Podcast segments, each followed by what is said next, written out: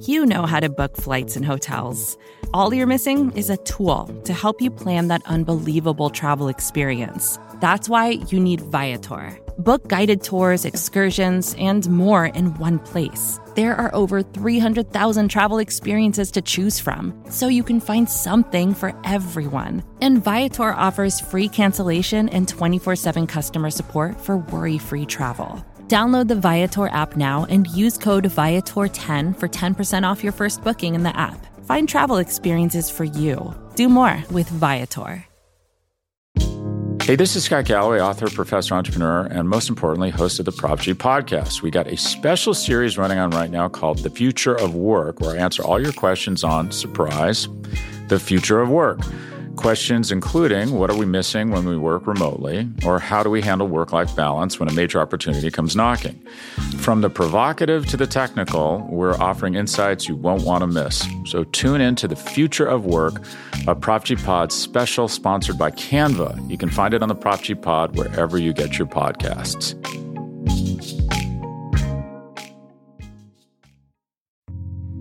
You're listening to the Vox Media Podcast Network.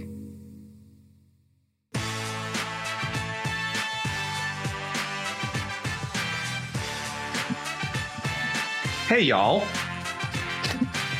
Welcome to the show. Welcome to the UFC Vegas 79 post fight show brought to you by MMAfighting.com. Uh, this is Alexander K. Lee welcoming you all to this fine post fight program. Uh, UFC Vegas 79 literally just wrapped moments ago. We're here to break down all the action. We being myself, Alexander K. Lee, uh, the lovely Jose Youngs, Apology accepted. And the lovely and also talented EK Slide. And also, uh, doesn't, I, he does not muted. speak. I'm muted. Yes, Ah. he does not speak. Ah. He's beyond words. He's more than words, like extreme, yeah. which I'm sure we all remember. Uh, kind of a bummer, kind of a bummer. So I thought what I thought was a pretty solid card. It took a bit of time to get going. If we're talking about you know going from the very first fight to the end, but I think we had some very solid action. Someone asked me on Twitter was one of the worst cards of the year. I don't think so at all. It was a fine, it was a fine fight night. That was very solid. Some very good back and forth fights, some good finishes.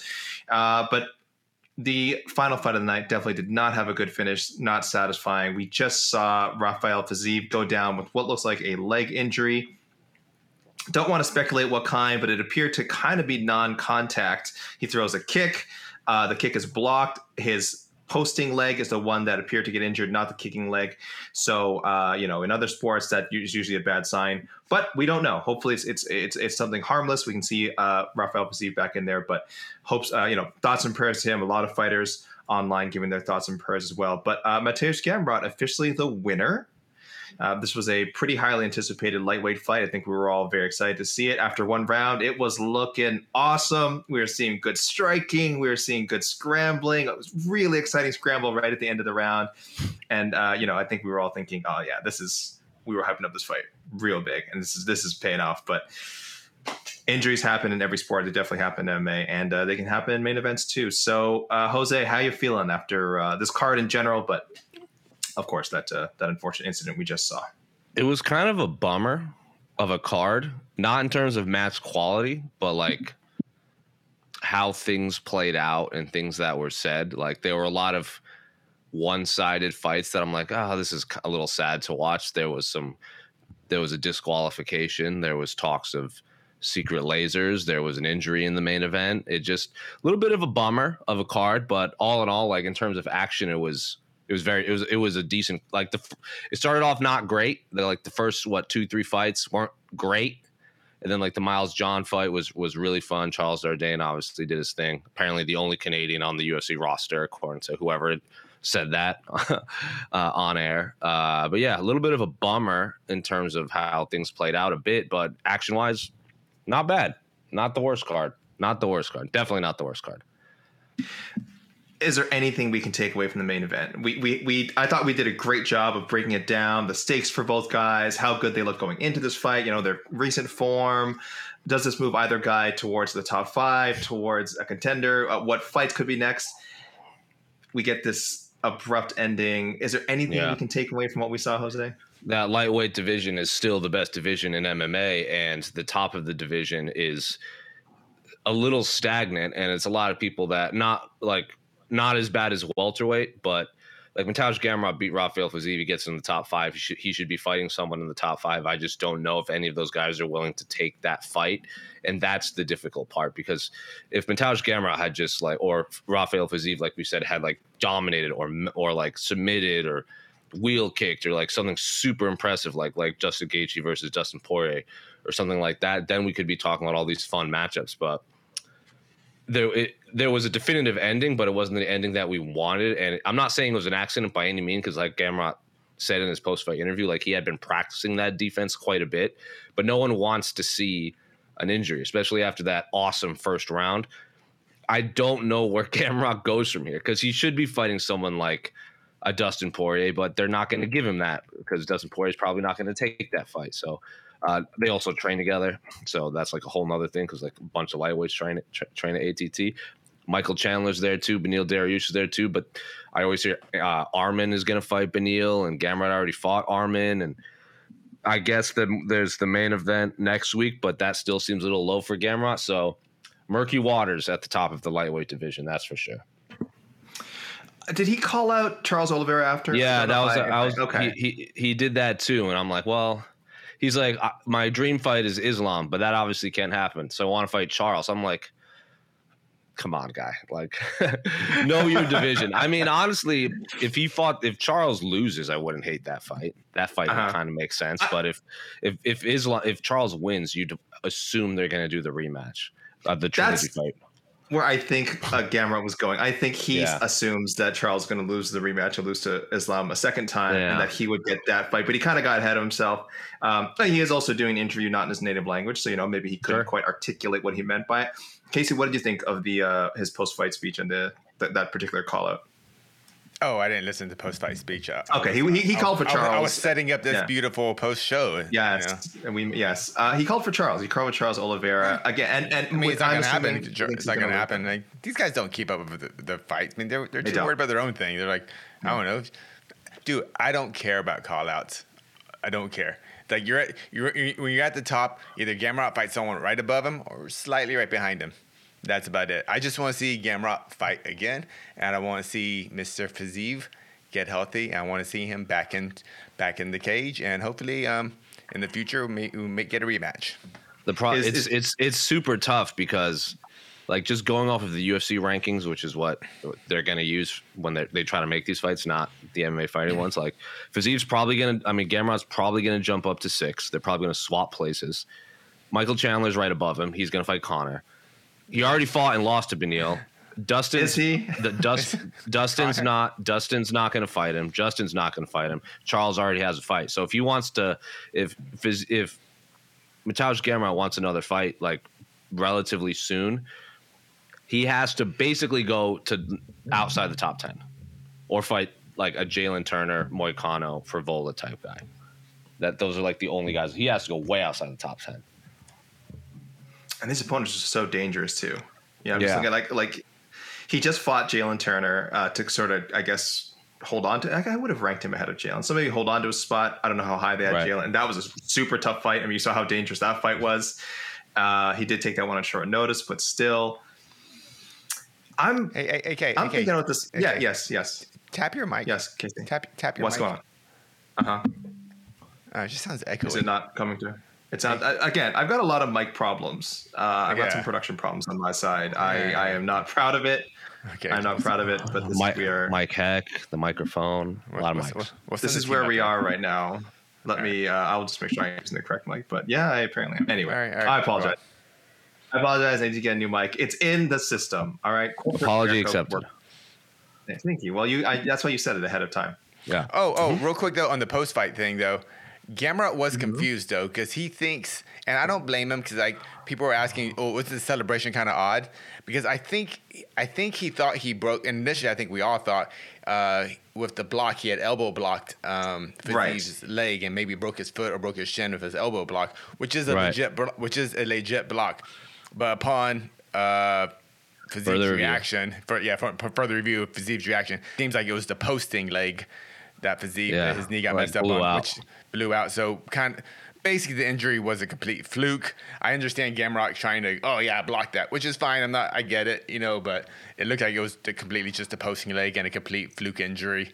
Um, so uh, that that in terms of post fight, his post fight interview, that's the only thing to take note of. Uh, that that, that Mm-hmm. Yeah, I. Yeah, again, it, it all happened so quickly, right? I mean, he even he even didn't even know the fight was over, right? He saw Yeah. Fiziev went down, he went in for some ground and pound because that's what he's supposed to do. That's his job. Yeah, no, no, that's yeah, his that's job. all. That's all instinct. Yeah. Yeah. So he didn't know. He had no idea what happened. Uh, he just thought, I think Fiziev fell back, and then it, it, you know, it ended pretty quickly, thankfully. So not not too much extra damage for Fiziev. But yeah, uh, uh, again, Gamrot not doing an interview in his native language, a very confusing situation. You probably still feeling somewhat the high of a victory, but not really Yeah. being able to celebrate it, and also kind of right like do a call out that you would normally do when you had a big win. Yeah. I think we were all more concerned for Fiziev in that moment. I don't think the Chandler fight is unreasonable. I know. I apologize to all the uh, tough hang viewers out there. I know I was beating that drum saying Michael Chandler is going to get that Conor fight. Don't give up, my friends. Don't give up. I am starting to lose faith. Uh, I'm starting to lose faith. I have to be objective. Casey, don't be disappointed in me. I have to be objective. I ha- and just looking at the facts, there's a there's possible that fight does not happen. And if Gamrot wants a big name and not go outside the top ten, because we, as Jose pointed out, it does feel like that's what's going to happen. Never That's gonna happen. probably his best shot. Chandler's probably his best shot, right? Never gonna happen. No, Chandler Never. just gonna wait years and years and years for Conor. I think I don't think Michael Chandler is gonna say, "All right, I'm done waiting for Conor McGregor to fight Mateusz Gamrot." then I who just- does he fight? Exactly. Yeah, who- who I is he gonna fight? There's That's the there's problem. literally no one right now. That So, he, yeah. I, there. When I say there's literally no one, I don't mean there's not literally anyone. He sh- like he should fight Mateusz Gamrot. I'm assuming that Michael Chandler is at the point of his life, just like Dustin Poirier, where Dustin Poirier literally said, "You can go watch it on MMA Fighting's YouTube channel. I don't want to fight these up and coming guys. I want to fight, you know, bigger names." That's what he said, and I feel like Michael Chandler's on that same boat. So unless they're signing the corpse of Eddie Alvarez away from BKFC, I don't think there's anyone that Chandler's right now is going to be like, unless it's like Gaethje or Poirier rematches. I don't think there's anyone. Yeah, it's it's a huge drop off. I mean, it, but I don't know how much of a choice these guys are going to have eventually if they if they need to fight, if they need to get a paycheck, if they need to stay relevant and not be you know not fall out of the rankings. So. I don't know if this is too much of a change of subject, but whose fault is this? Is this the UFC's fault or is this a fighter's fault? For what? This Oh, what? this ranking Chandler- squatting kind of we have. Whose uh, fault is it? Is it the UFC just not paying I mean, enough it's money not. I mean, these the- guys? I, Yeah, I don't think to it, the, light, the, the lightweight division is not wasn't as bad this past year because like we had the the Turner Gamrots, we had the Arman uh, versus ev- whoever he fought. We had like ch- we had um like Gaethje Poirier rematched when they did like they were there in the rankings. We had like Gaethje fought Fiziev when Fiziev was a super dangerous opponent that wasn't very popular. yet. But Neil Dariush was on that long win streak and still fought Charles Oliveira, who had just lost. I don't think lightweight is as bad as welterweight. I think right now there's a little bit of a logjam over the last like month and a half. Welterweight was bad. Lightweight's not as bad. Yeah. Uh, but I think Casey, you point. uh, We always say it comes down to dollars and cents, and, and sorry, there's other reasons. There's political reasons. There's career timing reasons. But at the end of the day, if you told Michael Chandler he's getting get X amount of dollars, you know, maybe not Conor money, but like a big fat check to fight Mateusz Gamrot, yeah, he'll do I don't Which, think I, he would which either. a, I don't which think is he would either. fight than Conor. It's just, I don't think get, he would- He'll get, paid way less and make and a tougher opponent. Yeah. I don't think he would like because again, great website. You go to MAFighting.com's YouTube channel. Great website. And at the UFC 292 post uh, guest fighter scrum, we were backstage. Jose Youngs was backstage, and Michael Chandler literally said, "I don't need the money. I want to fight Conor." I don't think it's going to be a dollars and cents thing with Michael. He Chandler. says that. That you know, is the biggest lie ever. He I don't know is that's dying a lie. Here's the thing. I don't know if I that's don't, a lie. I'm not. He I'm wants to fight gonna- Conor for the martial arts honor and not the paycheck. No, I think he wants to fight Conor because if you beat Conor, then you become very famous. That's literally it. I don't think it's The- the, the- money. I don't think yeah, it's there's money no- for Michael Chandler. But as a great man once said, as a great man once, maybe the greatest man once said, every man has a price. Ha ha ha ha ha. Mm. So you have to add in the laugh. It's part of the quote.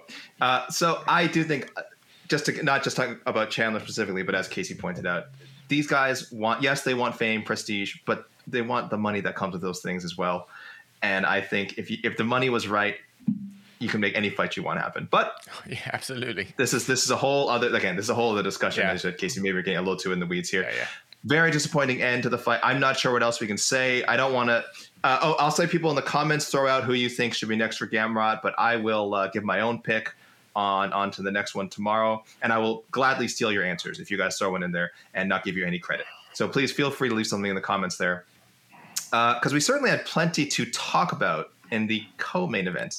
Did we not? Yeah. Very good fight. Very good fight. I think a very enjoyable three rounder.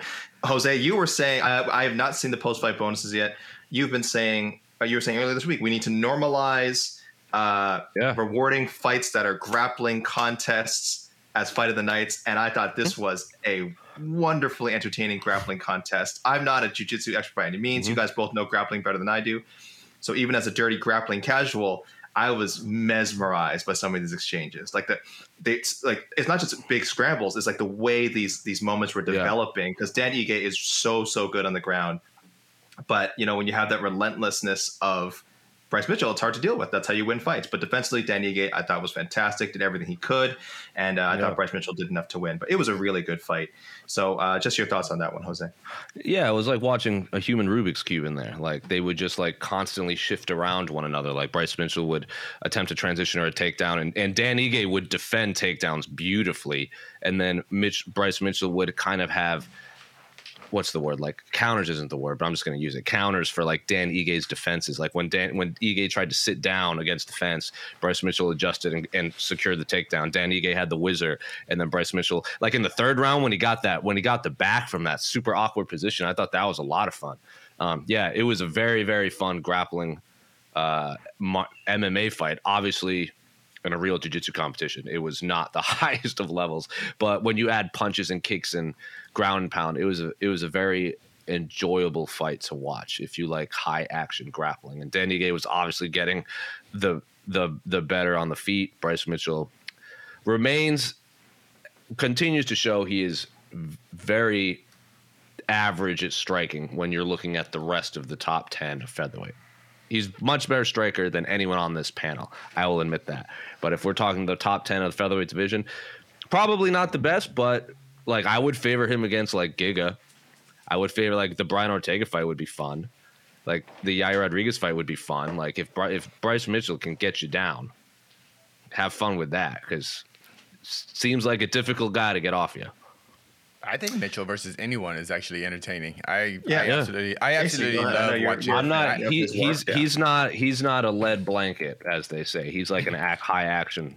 Yeah. Very. grappler. Yeah, very. And Unfortunately, you got to kind of you have to separate Bryce Mitchell versus Bryce Mitchell, the in cage fighter. Oh, we'll So- talk about that. I'm Sometimes you I'm- can't. I know. I'm very focused on his actual fighting style. Um, I actually, it's, if I score this fight round by round, I actually scored it, but I actually gave the fight to Ige. But pride rules, Mitchell won the fight. I think the right guy won the fight For sure. So uh, I so I have no issue with the score. Um, but um, but just talk about Bryce Mitchell in general.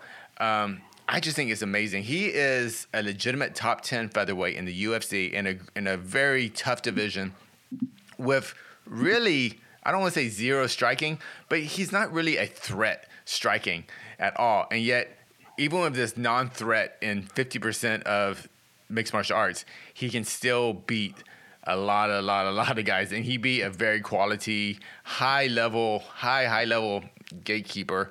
Dan Ige, and he won tonight, and I was I was actually thoroughly impressed of Bryce Mitchell, and I I don't think a healthy Bryce Mitchell beats Ilia Topuria, but I do believe that we did see a a, a weekend version of Bryce Compromised? Mitchell. A com- sorry, compromised Diminished, version, sure. uh, diminished version of Bryce Mitchell when he fought Topuria. I don't, I don't, I don't think that, that I don't think he beats Topuria, but I think that is a more competitive fight, M- much more akin to what we saw tonight. But uh, obviously, you know, a little different.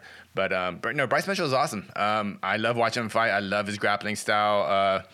Uh, um, and and I think it's pretty amazing. that, You know, Dan Ige comes from an amazing camp, amazing coaches. Bryce Mitchell comes from a small MMA school in Arkansas with no other notable other fighters or training partners or coaches, and yet somehow he finds something there that was which makes him a really really good, entertaining um, mixed martial artist. and um, Oh. I'm I'm always I'm always impressed by his fighting style. Yeah, I, I like that you put some Arkansas on the on the Arkansas. I like I like that, Casey. I like that. Uh, yeah, I, I I scored it for Mitchell. Super close fight.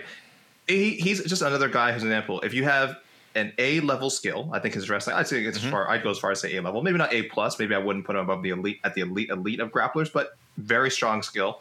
And you have great cardio, and you're tough as hell. Takes you pretty far in this industry. Takes you pretty far in this industry. We've seen we've seen a lot of fighters have great careers with it, and uh, Mitchell might be in that area. Yeah, may, maybe he's not a top five guy. We don't know, but firmly in the top ten, and I think would give a good fight to a lot of the guys in in the uh, near the top of the division. I'm seeing a lot of comments about the uh, judging. I will say, as someone who has been pushing very hard for people to recognize, like, yes, damage should be prioritized 100%. I don't have a problem with people scoring the fight for Ige.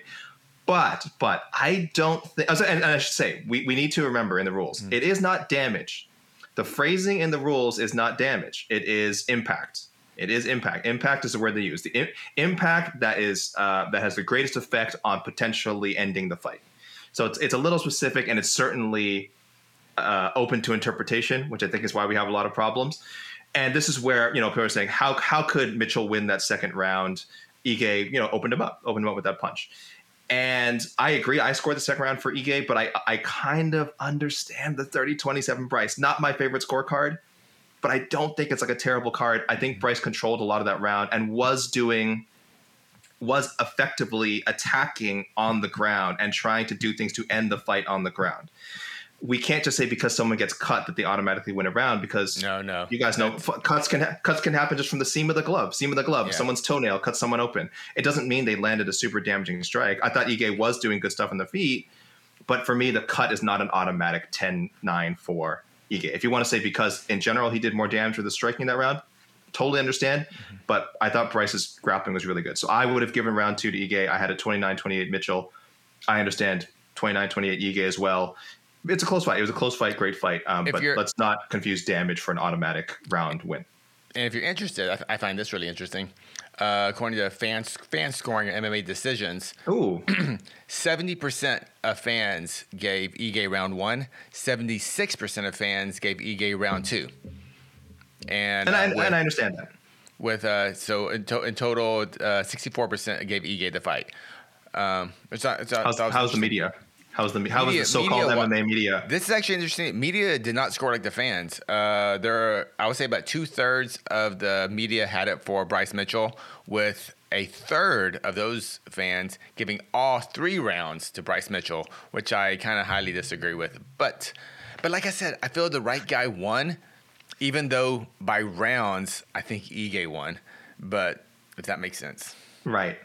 I don't, I don't want to say I don't want to say Yeah, but pride the way, scoring. yeah. I don't want to say pride scoring, but the I don't want uh, I don't want to say that word. But the the gap that uh, Mitchell won round three was so much bigger than the gap that Ige might have won the first two rounds, in my opinion. Right. This comes down to our issues in general with the sort of the 10-9 scoring 10-9 system and scoring. how, how, And- how weird it is that some And you know, 10-9s are so different I'm, I'm really 10-9s. interested in how much uh, the, the the discussion changes too if those first two rounds, because essentially rounds one and round two were kind of the same. The first three minutes were were Ige dominating the dominating the stand up, then he Mm-hmm. gets taken down, and basically it's him working off his back or getting out of a submission for the last two minutes, and so. Seems a lot of people gave the rounds to Mitchell because of that. If you switch those around put the first two minutes of Ige working off his back, and then the last three minutes of him getting beat, uh, Yeah. Mitchell getting beat up. I don't. I think we have more of a different discussion and here. maybe it changes the perception of it for sure Yeah, for sure this is why this is why judging is difficult i, I am It is, someone who's not has not been as hard on judges as people i know people are quick to every time there's a controversial card oh my god judges suck get rid of all the judges overhaul the i'm like it's not they're not as bad as you think it's the, it- it's a scoring system that is pretty difficult to wrap your head around and Yeah. that i'm fine with constantly nitpicking and criticizing. The judges there are some bad ones. Don't get me wrong there are some bad ones but do people think like every judge is bad. I'm like that's just not the case. Uh, i want to go we'll talk about the speech in a second. I do want to go to a comment from alex l here. Not me another alex l who i think sums up the damage thing best. Uh, damage would be a rough criteria anyway. Some people show damage more than others. You can fart in nate diaz's face and it blows his skin apart but it won't end him in a fight so that's how I think I'm going to explain it from now on. When people ask what's the difference between damage and impact and why, why shouldn't we rely on damage, because you know you can fart in someone's face and blow their skin apart. It doesn't mean that they're uh, they're close to losing the fight. Uh, Jose, I do want to go to you because I don't want to talk about the post fight speech too much. I'll give a quick summary for people who maybe didn't see it. Bryce Mitchell, very pious, came to the ring with a Bible, uh, tells Dan Ige, "I'm donating five thousand dollars to you because Dan Ige is from Hawaii. We, this is for you know to help victims of the Maui wildfire fires, and we need to show that Satan can, you know cannot do anything in the face of the power of Christ." So you know, got religious with it, not the worst thing, and then uh, had to repeat this uh, this conspiracy theory he said before that it's uh, an unfounded conspiracy theory, by the way, that the, the fires are man made. And anyway, he went off a little bit, but didn't go full Bryce. So uh, Jose, before we move on, your quick thoughts on Bryce Mitchell's post fight speech. Well, people's religions, I don't particularly like. Do you? You Mhm. know, like you can believe whatever you want as long as you're not harming another person. Um, I have no patience for government conspiracy theories. I just don't, um, because they're just unfounded theories. And you can say whatever you want, doesn't mean you're right. And a lot of people don't believe that. And I just have zero. I have zero patience for it. I have zero patience for uh, space laser theories. I have zero patience for 9/11 was an inside job. I have no patience for fake moon landings. I have not. I have no patience for any of that because, like, what's I just don't have patience for it. I, like when someone brings it up, I I tune out. I'm like you. I I I have nothing else to say on it. You're It's tuning so out right stupid. now. It's- Just just talking about it, I can it's see your brain, so your silly brain shutting so- down. It's so silly and so stupid, and people like are like, "Oh, Germans are trying to use Uber to take over America." I'm like, "For what reason? For what reason?" And they're like, "They're just doing it." I'm like, "Okay, great, good to know. I'm gonna go use Uber now." I was a little, I was kind of waiting for uh, Mike Bisping to like pull the microphone away, but I guess it, it kind of that part came out of nowhere. I guess the conspiracy part, he I, he was kind of borderline, like, all right, we're talking about the wildfires, good. He's donating money, he's donating five thousand dollars. That's good. Sure, lead, uh, you know, have have Ige looked a little uncomfortable. I think he. I think he handled it as well as he could. He just kind of was nodding along, and then they did a bit of a post-fight prayer. I don't know what uh, Ige's belief system is. I don't know if he's just humoring uh, Bryce Mitchell or if he was super into it. I couldn't tell, but he did look a little like, uh, let's let's get through this. Let's not make a big deal out of this. Let's get through I, I, this. I So- just lo- I just lost a fight. I just lost a fight. You know that was Yeah. yeah. is mine. I just lost half my paycheck. You know this Yeah. sucks. You know, uh, thanks for the Maui check. Yeah, I appreciate it. It's a tough fight too. He probably just wants to go back and like you know be with his friends, his team, patch himself up, drink some water, rehydrate. Like yeah, it was a tough fight. That's a Yeah. hard, hard fight. That was a hard 15 uh, minutes. You know, but but you you you- you mentioned uh, should have Bisping like was he thinking about pulling the mic? I'm glad he didn't because if all the as if all the crazy stuff Bryce Mitchell says, I in a weird way I still kind of appreciate it because that's what makes this sport so fun and dumb and exciting because we have guys like freaking Bryce Mitchell who would just say the craziest crap and we and who, can fight the highest levels. And then we have guys like Dan Ige who are equally as good and this is they're cool dudes you know just hey you know I just want to get back to my family you know see my baby. And uh, I just think it's I always I always just find that that aspect of the sport so interesting. So um and and all the craziness of it I'm still like it's still better to have the craziness than be boring Uh, it takes all kinds to move the world, as they say, or in Bryce's uh, case, I guess flip flip the world over, tilt the world. I don't know how you guys want to phrase it, but Oh. it takes all kinds, as they say. Hey, this is Scott Galloway, author, professor, entrepreneur, and most importantly, host of the Prop G podcast. We got a special series running on right now called The Future of Work, where I answer all your questions on surprise, the future of work. Questions including what are we missing when we work remotely, or how do we handle work life balance when a major opportunity comes knocking? From the provocative to the technical, we're offering insights you won't want to miss. So tune in to the future of work, a Prop G Pod special sponsored by Canva. You can find it on the Prop G Pod wherever you get your podcasts. Uh, we'll get to some questions in a second, but let us talk. Let us talk about probably Oh. what was going to be the most talked about fight of the night before uh, Gamrot Fiziev kind of ended so unceremoniously. The a bit of a strange booking: Marina Rodriguez, uh, Michelle Waterson Gomez rematch, a rematch of a, a very good five round fight, uh, but just you know uh, the timing seems a bit odd. Uh, Marina dominated this fight. Incredibly vicious first round effort. Just a Muay Thai clinic, slicing up the karate hottie, and uh, definitely leading to some online calls for people to say, "Oh, they should stop the fight," and then saying maybe the corner should stop the fight. Uh, Jose, I'll go to you. Do you think we should have seen a stoppage there from either uh, referee Kerry Hatley, or do you think her corner maybe should have uh, not let her come out for round two? difficult to say. Um, I didn't really have an opinion on it, and then when they put the camera on her between rounds, and she was like, like I think it was Winkeljohn was like trying to give her instructions, and Michelle was just like trying to catch her breath and just spitting out blood. I'm like, well, she's clearly not listening to what you're saying. And then she just goes, I'm overreaching. And then Wink was like, Yeah, you're overreaching. I'm like, Okay. So she understands what she's doing. So I don't know. I don't know what the right answer is. I think if they had stopped the fight, I wouldn't have complained. And if the fact that they stopped it when they did, I'm also not going to complain. I, I don't know the right answer. I'm not in her corner. I wasn't, I'm not the ref. I wouldn't have complained if they stopped the fight though, but I'm also very much on the if a fighter is continuing to fight back, then you should probably give him an opportunity to fight back. Yeah, I don't know if anyone would have complained, except for maybe Dominick Cruz in the call, who probably would have said, "Oh, I'll tell you, I know a thing or two about early stoppages," because you know uh, he rarely mentions uh, the uh, Keith Peterson incident, right? So he probably would have commented in some way. I think he, what was his, uh, what was his verdict? I think he said it was he kind of approved, right, of letting her. Yeah, yeah. He, he, I think he, handled actually- it well. I think he handled it well. That Who was that the Who was the ref? Who was the ref? I'm sorry. This is Kerry Hatley.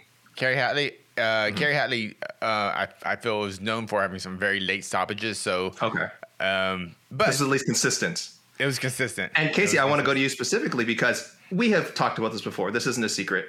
We, we do sometimes feel there's such things as girl stoppages in MMA where, you know, if a referee sees a, a, a woman fighter taking like a lot of damage, especially where it's visible, you know, like it's not just like a flurry, but like in this exact situation where one fighter is bloodied, bruised, getting battered.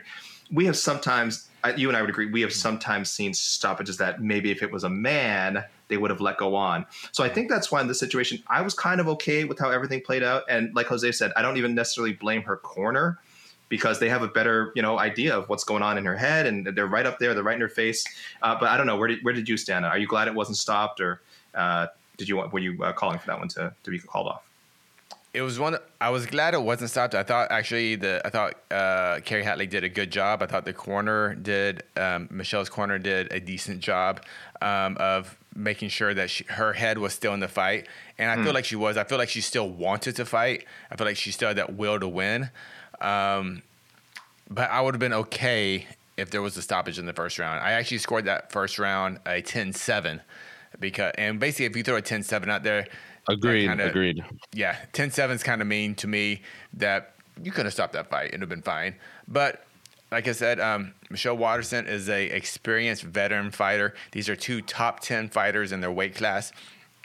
They deserve that respect of basically earning that chance to get their ass kicked to get that win. And um, I don't have any issues with it. Um, it was a it was a very one-sided fight. I mean, I picked Marina Rodriguez to win, but I was shocked at the dominance that Marina Rodriguez had in that fight. So I don't know. Um, I, I guess we can talk about the futures next, but um, no issues. Good job, Mr. Hatley, and actually good job with uh, Dominick Cruz. I felt, and basically saying, hey. Hey, this is what we signed up for. This is it. And, and, and honestly, there wasn't a lot of head trauma in the sense that the, the head wasn't bouncing back or swiveling around. It were cuts. But- cuts ob- yeah. obviously are super O- not optically bad. Opti- Optically, optically, I grant it does look bad, and I am happy we did not get the quote unquote girl stoppage.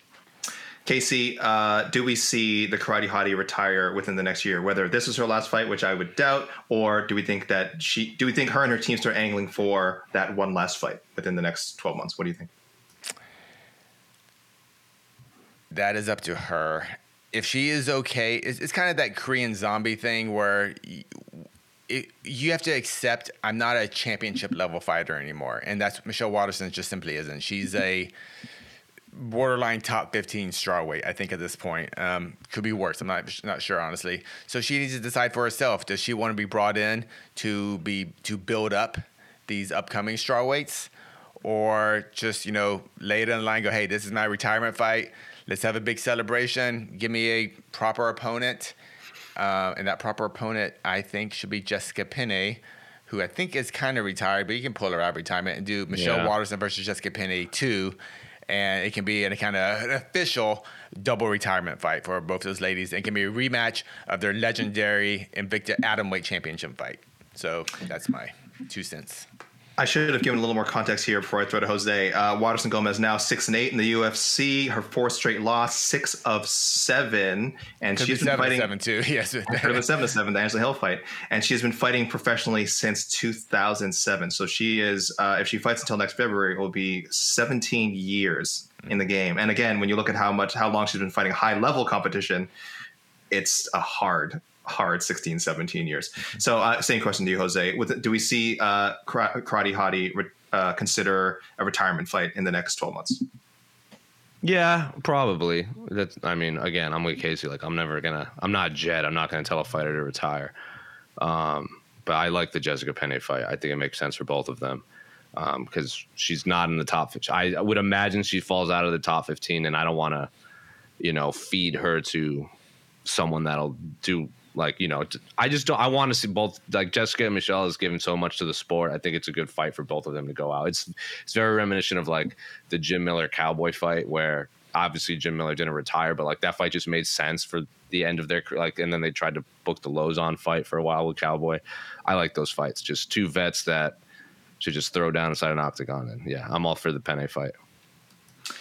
Uh, we have bonuses. I'll get to those in a second. First, I'll just recap the rest of the main card. We had uh, we had Bryan Battle submitting AJ Fletcher. Poor AJ Fletcher. I don't know. This is like the third straight guy, uh, third, third straight like six foot plus welterweight they put in his way. I don't know what AJ Fletcher did. Poor guy keeps getting in there with uh, with giants. Uh, gets submitted, uh, and uh, Charles Jourdain with a very impressive uh, submission win over Ricardo Ramos. Now we have our bonuses here. Uh, Charles Jourdain got one of them and Marina Rodriguez the other. And then fight of the night goes to a prelim welterweight battle between Tim Means hmm. and Andre Fialho. Did they get it right, hmm. guys? Hmm. Um, I, I would like- enjoyed watch. I enjoyed watching the Miles John Dan Argueta fight more than Great. Tim Means Great. fight, but I get it because that was a little mm-hmm. more back and the Tim Means had a little more drama. Yeah. because they both got hurt at times. But in terms of just a fight that I I was I watched that entire fight and like halfway through the second round, I was between Johns and Ar- Argueta. I was like, this is a fun fight. I am having a blast watching this. So maybe that's the only other one I can think of. But I guess. Yeah, great fight. I love watching Miles Johns go. Casey, uh, would you Yeah. uh, want to change any of those? For fight of the night, uh, the, the Fight of the night or, or performance bonuses? Or did you Uh, think someone else performance bonuses are fine. Um, I would like to see a performance bonus. Uh, well, I, I would give it to Mitchell Ige. Honestly, for fighting, I thought it was just a higher level fight. Um, but I also can't speak about Means Fialho because um, I was watching another channel at the same time. The best middleweight in the world defend his belt, Yeah. so I can't. Johnny can't The, uh, the the Tim Means Andre Fialho fight just confirmed everything that I had been saying for a long time. That Andre Fialho, no, Andre Fialho is a very good boxer, Uh-huh. and that's it. That's about it. that dude, that dude had the he cut he ha, he has good box angles and he has really fast hands. Tim Means adjusted, and Fialho had nothing for it.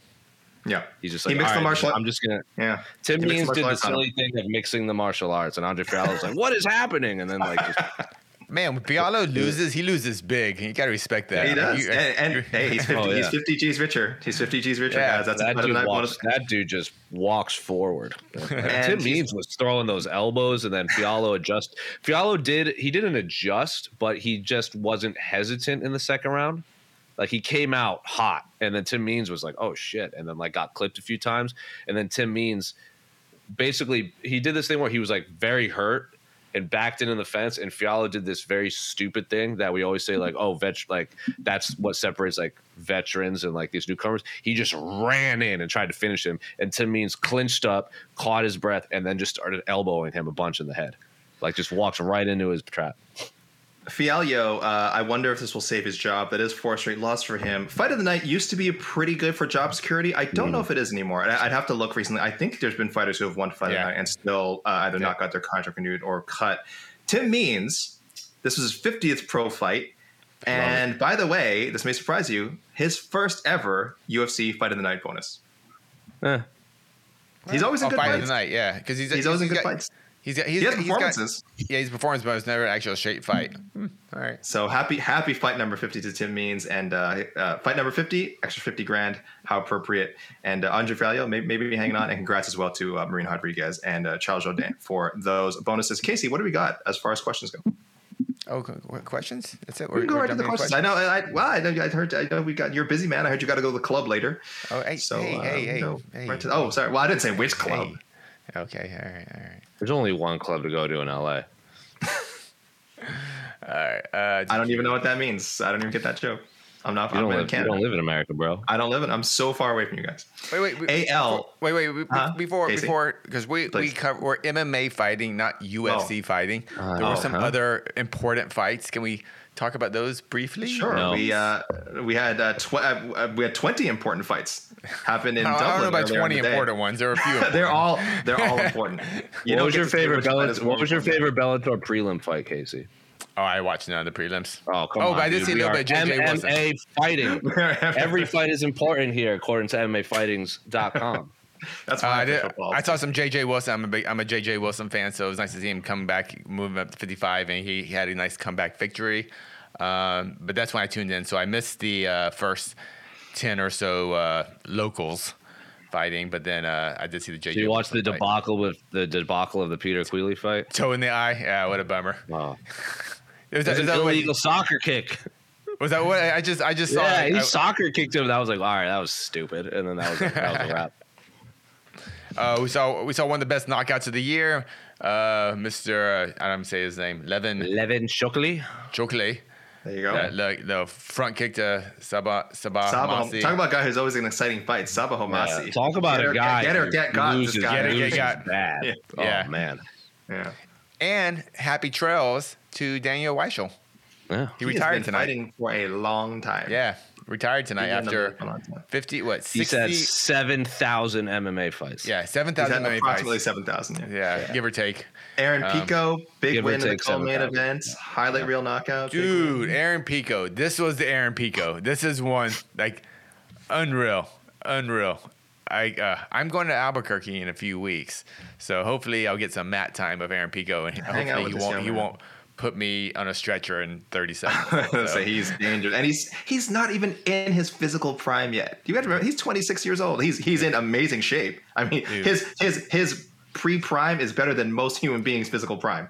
Dude, but Aaron Pico. This is like Daddy Pico now. Now that he's a, uh, yeah. Oh, now, now, now he's all about that baby and like it's like his baby and his horse, and that's what he that like he now he has even more motivation. Like, yeah. Um, he And then- I I think I think the the Aaron Pico experiment at Jackson's is finally gonna is finally kind of coming together, and Hmm.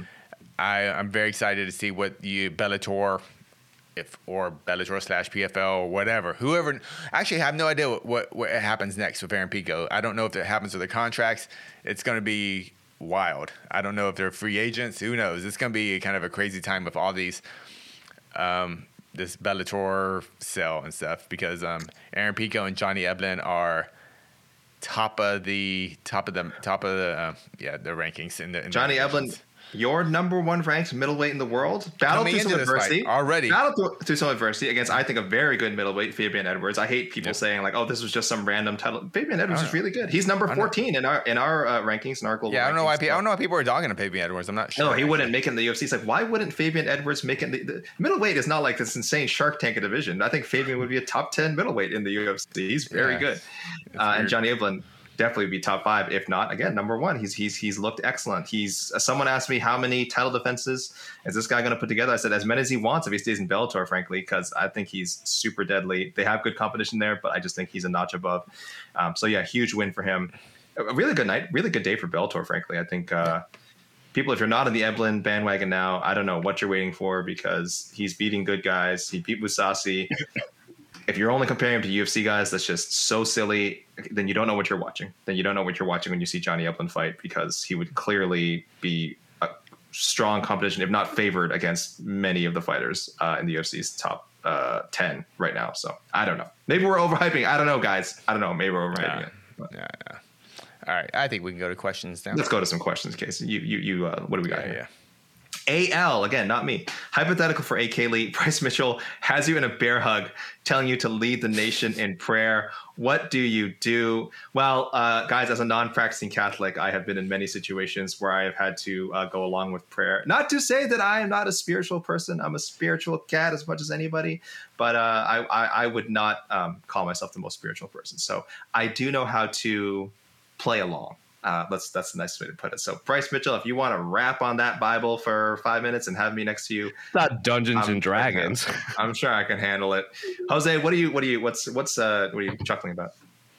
Um, when you say play along, it just oh that's I don't know. Like, it's, it's, not, not like, it's not like we're playing a tabletop game or something. I'm just saying, if anyone's ever, if everyone's anyone's ever been to some sort of service where they're not quite like you know jiving, you know, vibing with what's going on, you kind of have to to fake it till you make it. And uh, uh, praise be, I have I have done so before. But yeah, I'd be all right. I don't know if you how you guys would react in the situation. All right, um, some more comments. Um, potential Gamrot's next fight.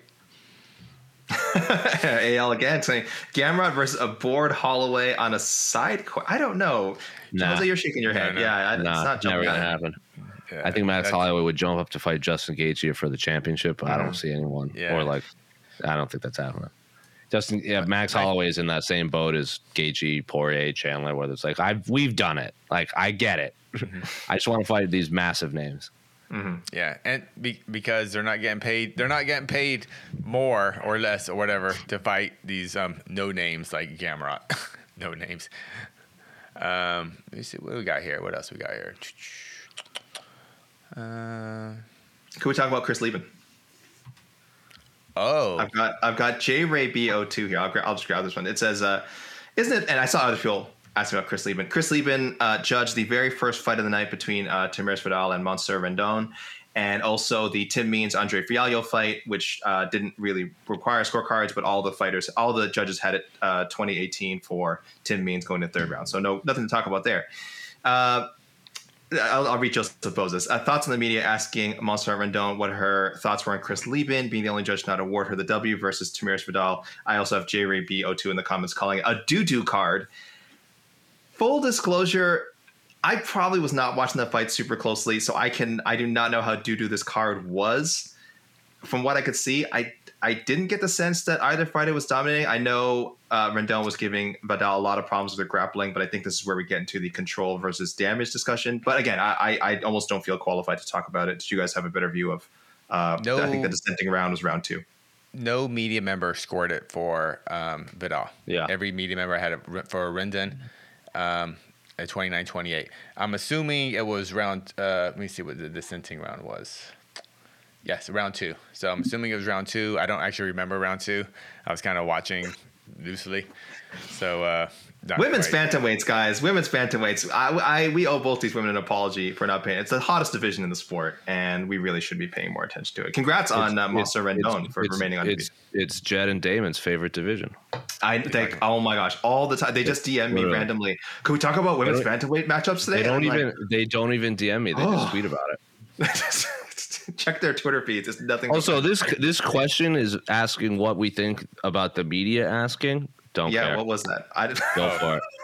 Oh, th- oh yeah. Jose, you are the media. You are the you are the guy who asked. No, I'm like, but like, I don't care what uh-huh. my fellow media people ask when it comes oh. to this. Like, I would have asked it if I was there. I don't think it's this is a this is a nothing burger, whether they asked or didn't ask.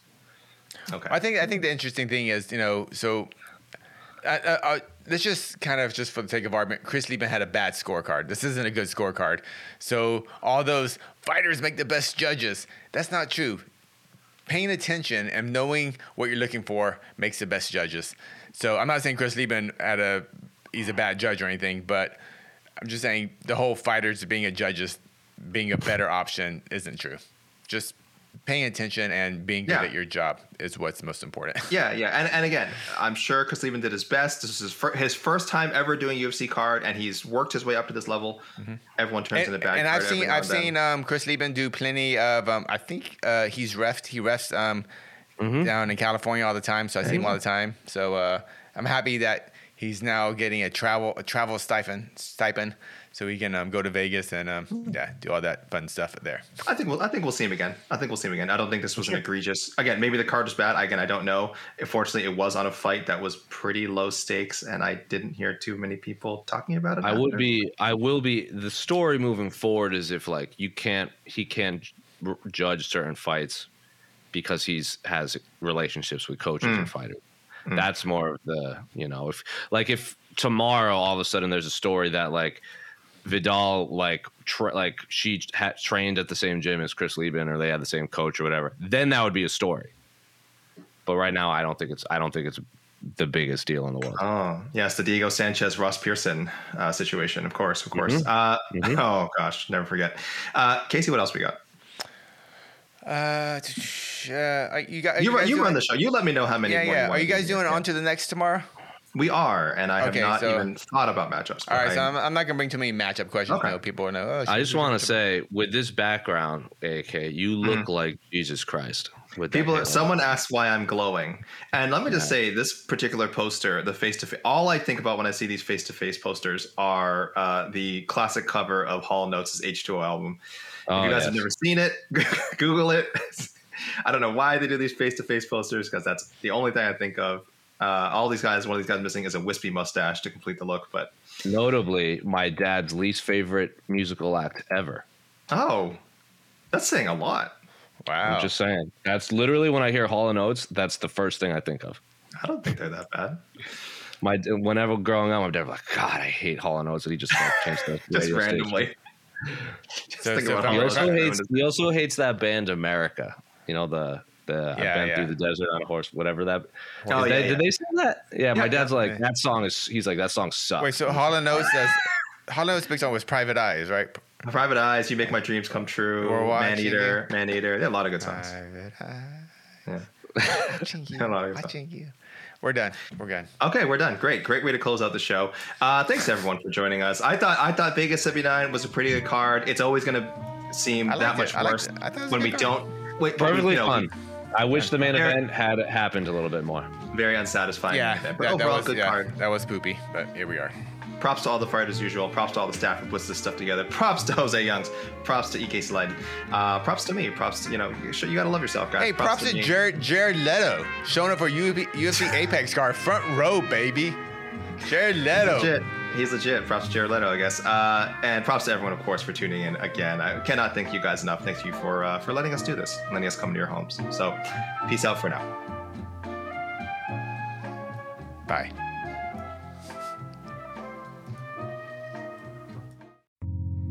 You're listening to the Vox Media Podcast Network.